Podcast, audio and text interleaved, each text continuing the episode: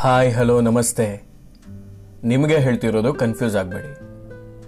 ಕೈನಲ್ಲಿ ಬೆಚ್ಚಿಗಿರೋ ಕಾಫಿನೋ ಟೀನೋ ಹಿಡ್ಕೊಂಡು ಮನೆಯ ಕಿಟಕಿ ಹತ್ರ ಬಾಗಿಲ ಆಚೆ, ಮಹಡಿಯ ಮೇಲೆ, ಯಾವುದೋ ಒಂದು ಕ್ಯಾಬ್ನಲ್ಲಿ, ಆಟೋದಲ್ಲಿ ಅಥವಾ ಬಸ್ನಲ್ಲಿ ಟ್ರೈನಲ್ಲಿ ಹೀಗೆ ಎಲ್ಲೋ ಒಂದು ಕಡೆ ಕುಳಿತು ಈ ನನ್ನ ಪಾಡ್ಕ್ಯಾಸ್ಟ್ನ ಕೇಳಿಸ್ಕೊಳ್ತಾ ಇರೋ ಎಲ್ಲ ಕನ್ನಡ ಮನಸ್ಸುಗಳಿಗೆ ನನ್ನ ದೀರ್ಘ ದಂಡ ನಮಸ್ಕಾರ.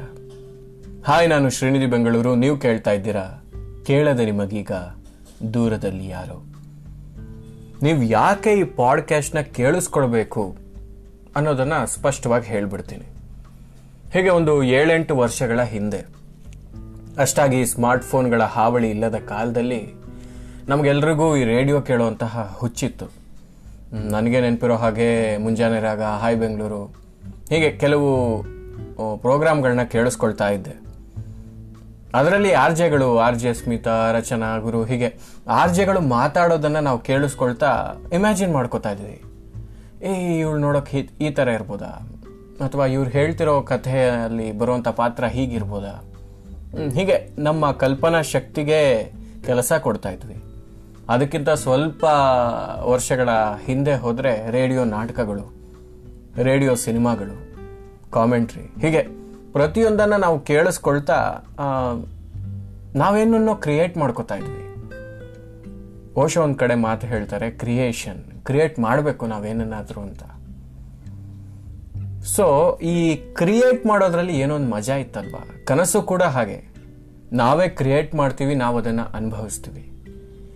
ಎಲ್ಲ ರೆಡಿಯಾಗಿರುವಂತಹ ಒಂದು ವಿಡಿಯೋ ಮೆಟೀರಿಯಲ್ ಅಥವಾ ಬೆರಳಂಚಲ್ಲಿ ಸಿಗುವಂತಹ ನೆಟ್ಫ್ಲಿಕ್ಸು ಅಮೆಝಾನ್ ಪ್ರೈಮು ಅಥವಾ ಈ ಫೇಸ್ಬುಕ್ಕು ಇನ್ಸ್ಟಾಗ್ರಾಮ್ನಲ್ಲಿ ಸಿಗುವಂತಹ ಈ ಸಾವಿರ ವಿಡಿಯೋ ಕಂಟೆಂಟ್ಗಳ ನಡುವೆ ಎಲ್ಲೋ ನಮ್ಮ ಕಲ್ಪನಾ ಲೋಕ, ನಮ್ಮ ಕಲ್ಪನಾ ಶಕ್ತಿ ಕಳೆದೋಗ್ತಾ ಇದೆಯಾ? ಅದಕ್ಕೆ ನಾನು ಇದಕ್ಕೆ ಯಾವುದೇ ವಿಡಿಯೋ ಮೆಟೀರಿಯಲ್ನ ಸಹಾಯ ಇಲ್ಲದೆ ಬರೇ ಪಾಡ್ಕ್ಯಾಸ್ಟ್ ನನ್ನ ದನಿಯ ತರಂಗದ ಮೂಲಕ ನಿಮ್ಮ ಭಾವಲೋಕಕ್ಕೆ ಎಂಟ್ರಿ ಕೊಡೋಣ ಅಂತ ಬಯಸಿದೆ.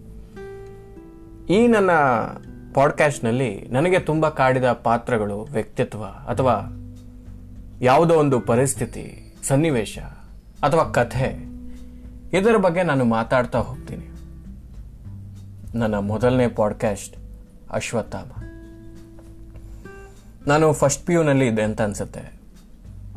ಆಗ ನಾನು ಸ್ವಲ್ಪ ನಾಟಕಗಳನ್ನು ಡೈರೆಕ್ಟ್ ಮಾಡ್ತಿದ್ದೆ ಆ್ಯಕ್ಟ್ ಮಾಡ್ತಿದ್ದೆ.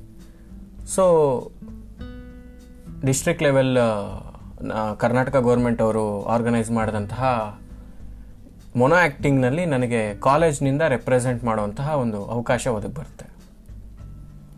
ನಾನೇನು ಮಾಡ್ತೀನಿ ಸ್ವಂತ ಸ್ಕ್ರಿಪ್ಟ್ ಬರೆಯೋಣ.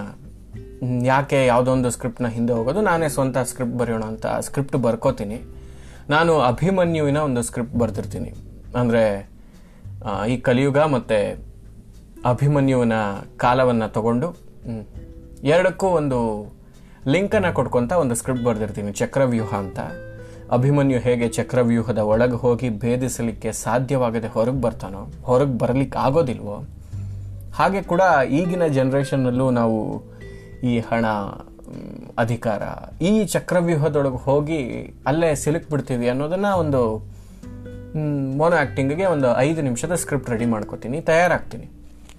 ಆಗ ತುಂಬ ಅಗ್ರೆಸಿವ್ ಆಗಿ ರೆಡಿ ಆಗ್ತೀನಿ. ಫಸ್ಟ್ ಬರಲೇಬೇಕು ಅನ್ನೋ ಒಂದು ಕಿಚ್ಚು. ಸೊ ಕಾಂಪಿಟೇಷನ್ಗೆ ಹೋಗ್ತೀನಿ ಪಾರ್ಟಿಸಿಪೇಟ್ ಮಾಡ್ತೀನಿ ಡಿಸ್ಟ್ರಿಕ್ಟ್ ಲೆವೆಲ್ನಲ್ಲಿ ನನಗೆ ಫಸ್ಟ್ ಪ್ಲೇಸ್ ಬರುತ್ತೆ. ಅದಾದ ಮೇಲೆ ಡಿವಿಷನಲ್ ಲೆವೆಲ್ ಅನಿಸುತ್ತೆ. ಅದಕ್ಕೂ ಹೋಗ್ತೀನಿ. ಅದು ಬಿಡದಿ ಹತ್ರ ಇತ್ತು ಅಲ್ಲಿ ಹೋಗಿ ಅಲ್ಲೊಂದು ಕಾಲೇಜ್ನಲ್ಲಿ ಅದಕ್ಕೂ ಪಾರ್ಟಿಸಿಪೇಟ್ ಮಾಡ್ತೀನಿ. ಅಲ್ಲಿ ನನಗೆ ಕಾಂಪಿಟೇಷನ್ನಲ್ಲಿ ಅದೇ ಮೊನೋ ಆ್ಯಕ್ಟಿಂಗ್ನ ಮಾಡ್ತೀನಿ ಬಟ್ ನನಗೆ ಸೆಕೆಂಡ್ ಪ್ಲೇಸ್ ಬರುತ್ತೆ. ಒಂದು ಸ್ವಲ್ಪ ಬೇಜಾರಾಗುತ್ತೆ. ಆದರೆ ಫಸ್ಟ್ ಪ್ಲೇಸ್ ಬಂದಂತಹ ಬಿಂದು ಅಂತ ಈಗ ನನ್ನ ಸ್ನೇಹಿತೆ ಕ್ರೈಸ್ಟ್ನ ಹುಡುಗಿ ಅವರು ಬರ್ತಾರೆ, ಬಂದು ಇಲ್ಲ ಶ್ರೀನಿಧಿ, ಈ ಪ್ರೈಸ್ ನಿಮಗೆ ಸಲ್ಲಬೇಕು ಅಂತ ಅಂತಾರೆ.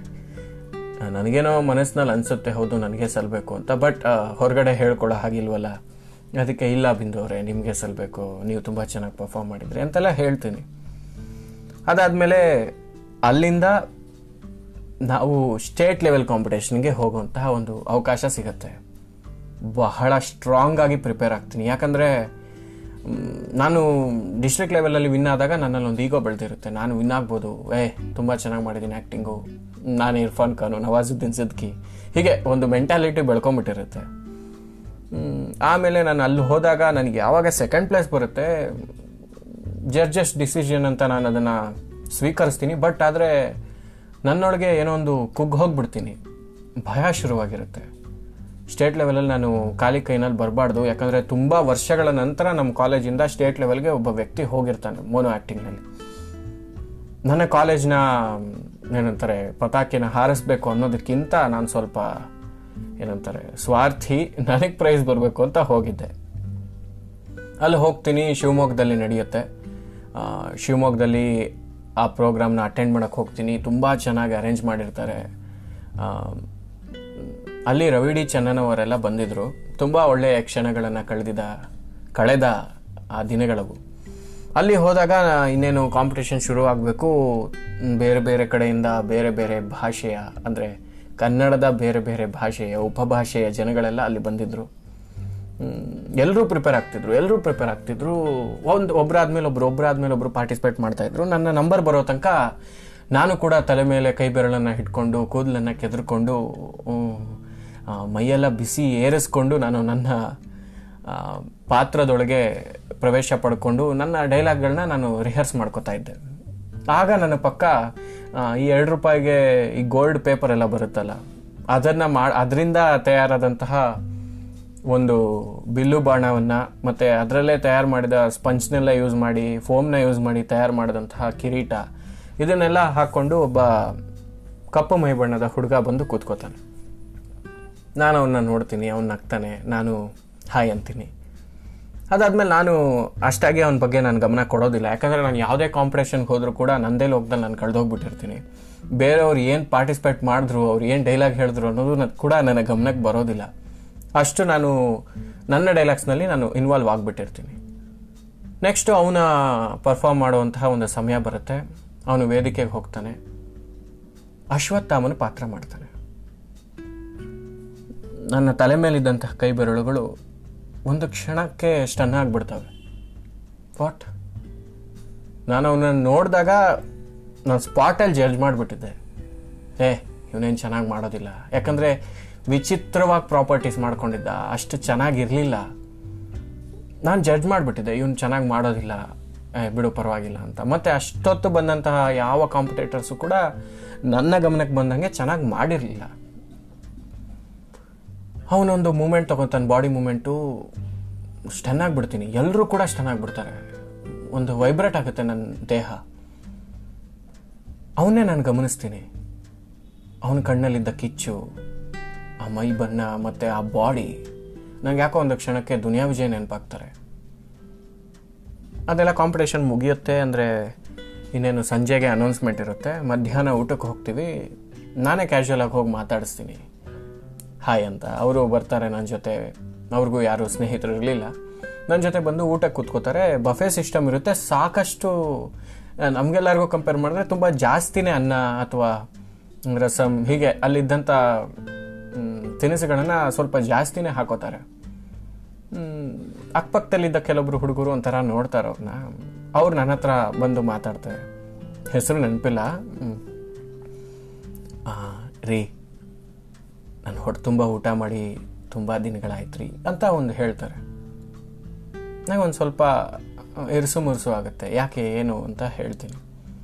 ಮನೇಲಿ ಅಣ್ಣ, ಅಮ್ಮ ಎಲ್ಲರೂ ತಿನ್ನಬೇಕು ಕಮ್ಮಿ ಹಣ ಇದೆ. ಹೊಟ್ಟೆ ತುಂಬ ಊಟ ಮಾಡಲಿಕ್ಕೆ ಆಗೋದೇ ಇಲ್ಲ ನನಗೆ. ತುಂಬ ಕೆಲಸ ಇರುತ್ತೆ. ಆ ಕೆಲಸದ ಮಧ್ಯೆ ನಾನು ಕಾಲೇಜ್ಗೆ ಹೋಗ್ತಿದ್ದೆ. ಹೀಗೆ ಎಲ್ಲ ಹೇಳ್ತಾ ಹೋಗ್ತಾರೆ. ನಂಗೆ ತೀರಾ ಬೇಜಾರಾಗುತ್ತೆ. ಅವರು ಕೈ ತುಂಬ ಅನ್ನನ ತಗೊಂಡು ಅನ್ನ ಉಂಡೆ ಮಾಡಿ ಅವರು ತಿಂತಾ ಇದ್ದಾಗ ಅದನ್ನು ನೋಡಿ ಎಲ್ಲೋ ಒಂದು ಕ್ಷಣಕ್ಕೆ ನಾನು ಕಳೆದು ಹೋಗ್ಬಿಡ್ತೀನಿ. ಮತ್ತೆ ಆ ಊರಿನಿಂದ ಅವ್ರ ಗುರುಗಳವ್ರಿಗೆ ಈ ಪಾತ್ರ ಹೇಗೆ ರೆಡಿ ಆಗೋದು ಅಥವಾ ಆ್ಯಕ್ಟಿಂಗ್ ಹೇಗೆ ಮಾಡೋದು ಅಂತ ಹೇಳ್ಕೊಟ್ಟಿದ್ರಂತೆ. ಆ ಊರಿನಿಂದ ಎಷ್ಟೋ ವರ್ಷಗಳು ಯಾರೋ ಈ ಕಾಂಪಿಟೇಷನ್ಗೆ ಬಂದಿರಲಿಲ್ವಂತೆ. ಎಲ್ಲ ಉತ್ತರ ಕರ್ನಾಟಕ, ರಾಯಚೂರು ಏನೋ ಸಮಥಿಂಗ್ ನಂಗೆ ನೆನಪಿಲ್ಲ. ಅದಕ್ಕೆ ಆ ಊರಿನಿಂದ ಅವ್ರಿಗೆ ಫ್ಲೆಕ್ಸ್ ಹಾಕಿ ಅವ್ರನ್ನ ಆರ್ತಿ ಗೀರ್ತಿ ಮಾಡಿ ಕಳಿಸ್ಕೊಟ್ಟಿದ್ರಂತೆ. ಒಂದು ಕ್ಷಣಕ್ಕೆ ನನ್ನಲ್ಲೊಂದು ಮೆಂಟಾಲಿಟಿ ಬೆಳೆದಿತ್ತಲ್ಲ. ಹೇ, ನಾನು ಸ್ಟೇಟ್ ಲೆವೆಲ್ ತನಕ ಹೋಗ್ಬಿಟ್ಟಿದ್ದೀನಿ. ಬೆಂಗಳೂರನ್ನು ಈ- ಮಟ್ಟದಲ್ಲಿ ಇಷ್ಟೊಂದು ಕಾಲೇಜ್ಗಳಲ್ಲಿದ್ದಂತಹ, ಏನಂತಾರೆ ಕಾಂಪಿಟೇಟರ್ಸ್ನ ಸೋಲಿಸಿ ಸ್ಟೇಟ್ ಲೆವೆಲ್ಗೆ ಬಂದಿದ್ದೀನಿ ನಾನು ಅನ್ನೋ ಒಂದು ಮೆಂಟಾಲಿಟಿ ಬೆಳೆದಿತ್ತಲ್ಲ, ಅಲ್ಲೇ ನಿರ್ಣಾಮ ಆಗೋಗುತ್ತೆ. ಎಲ್ಲ ಫೆಸಿಲಿಟಿ ಕೈನಲ್ಲಿದ್ದು ಸ್ಟೇಟ್ ಲೆವೆಲ್ಗೆ ಹೋಗೋ ಬೆಂಗಳೂರಿನ ಹುಡುಗ ಆದ ಶ್ರೀನಿಧಿ ಗ್ರೇಟ, ಅಥವಾ ಏನೂ ಫೆಸಿಲಿಟೀಸ್ ಇಲ್ಲದೆ ಒಂದೊತ್ತಿನ ಊಟಕ್ಕೂ ಪರದಾಡುವಂತಹ ಪರಿಸ್ಥಿತಿ ಎಲ್ಲೂ ತನ್ನ ಛಲ ಬಿಡದೆ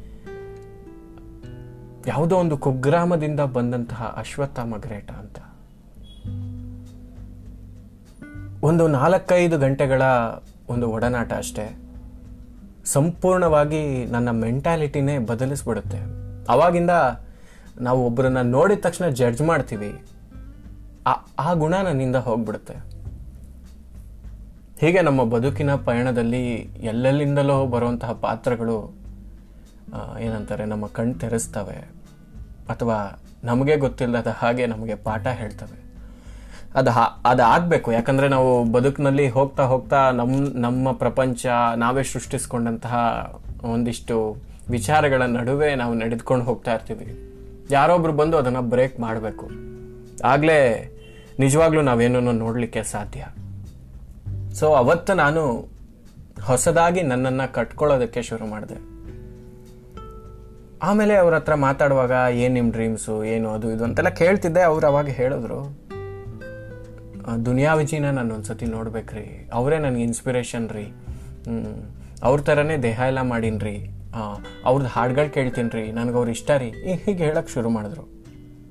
ಆಮೇಲೆ ಬೆಂಗಳೂರು ಅಂದ ತಕ್ಷಣ ಗಟ್ಟಿಯಾಗಿ ಕೈ ಇಟ್ಕೊಂಬಿಟ್ರು ನನ್ನ ದುನಿಯಾ ವಿಜಯ್ ಹತ್ರ ಮೀಟ್ ಮಾಡಿಸ್ರಿಪ್ಪ, ನಾನು ಅವ್ರನ್ನ ನೋಡ್ಬೇಕ್ರಿ ಅಂತ ಗೋಗರಿಯೋದಕ್ಕೆ ಶುರು ಮಾಡಿದ್ರು. ನಾನು ಏನು ಹೇಳಲಿ ನನಗೆ ಅವರೆಲ್ಲ ಪರಿಚಯ ಇಲ್ಲ. ಅಂದರೆ ಅವ್ರು ಏನು ಅನ್ಕೊಂಬಿಟ್ಟಿದ್ದಾರೆ ಬೆಂಗಳೂರಿನವರು ನನಗೆ ಪರಿಚಯ ಇರ್ತಾರೆ. ಹಾಗೆಲ್ಲ ಅಂದ್ಕೊಂಬಿಟ್ಟಿದ್ರು ಸಾಧ್ಯವಾದರೆ ಟ್ರೈ ಮಾಡ್ತೀನಿ ಅಂದೆ. ಅವ್ರು ಯಾರ್ದೋ ಒಬ್ಬರು ನಂಬರ್ ಕೊಟ್ಟರು ನಂದು ಆಮೇಲೆ ಮೊಬೈಲ್ ಎಲ್ಲ ಚೇಂಜ್ ಆಯಿತು ಸಿಮ್ ಎಲ್ಲ ಚೇಂಜ್ ಆಯಿತು ಸೊ ಕಳೆದು ಹೋಗ್ಬಿಟ್ಟಿದೆ ಅದು. ಅದಾದಮೇಲೆ ಈ ಕೆಲವು ದಿನಗಳ ಹಿಂದೆ ರಾಜ್ಕುಮಾರ್ ಅವರ ಹುಟ್ಟಿದಬ್ಬದ ದಿನ ಹೀಗೆ ದುನಿಯಾ ವಿಜಯ್ ಅವ್ರಿಗೆ ಟೆಕ್ಸ್ಟ್ ಮಾಡ್ತಿದ್ದೆ. ಟೆಕ್ಸ್ಟ್ ಮಾಡೋ ಸಮಯದಲ್ಲಿ ಆ ಹುಡುಗನ ವಿಚಾರ ಹೇಳಬೇಕು ಅಂತ ಅನ್ನಿಸ್ತು ನನಗೆ. ನಾನು ಹೇಳಿದೆ ಸರ್, ನಿಮಗೆ ಗೊತ್ತಿಲ್ಲದ ಹಾಗೆ ನಿಮ್ಮಿಂದ ಇನ್ಸ್ಪಿರೇಷನ್ ಪಡೆದುಕೊಂಡು ನಾನೊಬ್ಬ ಏಕಲವ್ಯ ಸೃಷ್ಟಿಯಾಗ್ಬಿಟ್ಟಿದ್ದಾನೆ ಹೇಳಬೇಕಂದ್ರೆ ತುಂಬಾ ಒಳ್ಳೆ ನಟ ಅಂತ. ಆ ಕಾಂಪಿಟೇಷನಲ್ಲಿ ಅವನಿಗೆ ಪ್ರೈಸ್ ಬರೋದಿಲ್ಲ. ಬಟ್ ನನಗೆ ಬರುತ್ತೆ, ಆದರೆ ನಾನು ಹೇಳ್ತೀನಿ, ನನಗಿಂತ ಅವನು ಚೆನ್ನಾಗಿ ಮಾಡಿದ್ದ. ನನಗಿಂತ ತುಂಬಾ ಚೆನ್ನಾಗಿ ಮಾಡಿದ್ದ. ನಾವು ಬೆಂಗಳೂರಲ್ಲಿ ಇದ್ದೀವಿ, ನಮಗೆ ತುಂಬ ಫೆಸಿಲಿಟೀಸ್ ಇದೆ. ನಾವೇನೋ ಒಂದನ್ನು ಮಾಡಿದಾಗ ನಮ್ಮ ಸಾಧನೆಯನ್ನು ಗುರುತಿಸಿ ಅಥವಾ ನಮಗೆ ಅವೈಲಬಿಲಿಟಿ ಇದೆ ಸ್ಮಾರ್ಟ್ಫೋನ್ಸ್ ಇದೆ, ನಾವು ಒಬ್ರನ್ನ ಕಾಂಟ್ಯಾಕ್ಟ್ ಮಾಡ್ಬೋದು. ನಮಗೆ ಬೆಳೆಯೋದಕ್ಕೆ ನೂರಾರು ದಾರಿಗಳಿವೆ. ಆದರೆ ಯಾವುದೋ ಒಂದು ಕುಗ್ರಾಮದಲ್ಲಿ ಒಬ್ಬ ಇರ್ಫಾನ್ ಖಾನ್ ಇದ್ದಾನೆ. ಯಾವುದೋ ಒಂದು ಕುಗ್ರಾಮದಲ್ಲಿ ಒಬ್ಬ ಸಚಿನ್ ತೆಂಡೂಲ್ಕರ್ ಇದ್ದಾನೆ. ಅವನನ್ನು ಗುರುತಿಸೋದು ಯಾರು? ಅವನು ಆ ಲೆವೆಲ್ಗೆ ಹೋಗೋದು ಯಾವಾಗ? ತುಂಬಾ ಬೇಜಾರಾಯಿತು, ತುಂಬಾನೇ. ಈ ಕರ್ವಾಲೋ ಕಾದಂಬರಿಯಲ್ಲಿ ಮಂದಣ್ಣನ ಪಾತ್ರ ಬರುತ್ತಲ್ಲ, ದೊಡ್ಡ ನ್ಯಾಚುರಾಲಜಿಸ್ಟ್ ಆದರೆ ಆ ಹಳ್ಳಿಯಲ್ಲೇ ಕಳೆದು ಹೋಗ್ಬಿಡ್ತಾನೆ. ಹೀಗೆ ಯಾವುದೋ ಹಳ್ಳಿಗಳಲ್ಲಿ ಕಳೆದು ಹೋಗಿರೋ ಎಷ್ಟೋ ಕನಸುಗಳಿಗೆ ಸೇತುವೆ ಕಟ್ಟೋದು ಯಾರು? ಆ ಕನಸುಗಳಿಗೆ ಬೆಳಕು ಸಿಗೋದು ಯಾವಾಗ? ನೂರಾರು ಯೋಚನೆಗಳು ಅವತ್ತು ನನ್ನನ್ನು ಕಾಡ್ತು. ಇವತ್ತಿಗೂ ಒಂದು ಐದಾರು ವರ್ಷಗಳೇ ಕಳೆದು ಹೋಗಿವೆ. ಆದರೂ ಅವನ ಮುಖ ಇನ್ನು ಮಾಸಿಲ್ಲ. ಅಶ್ವತ್ಥಾಮ ನನ್ನ ಎದೆಯೊಳಗೆ ಅಚ್ಚಳಿಯದಂತೆ ಉಳಿದು ಬಿಟ್ಟಿದ್ದಾನೆ. Thank you Ashwatthama. Thank you.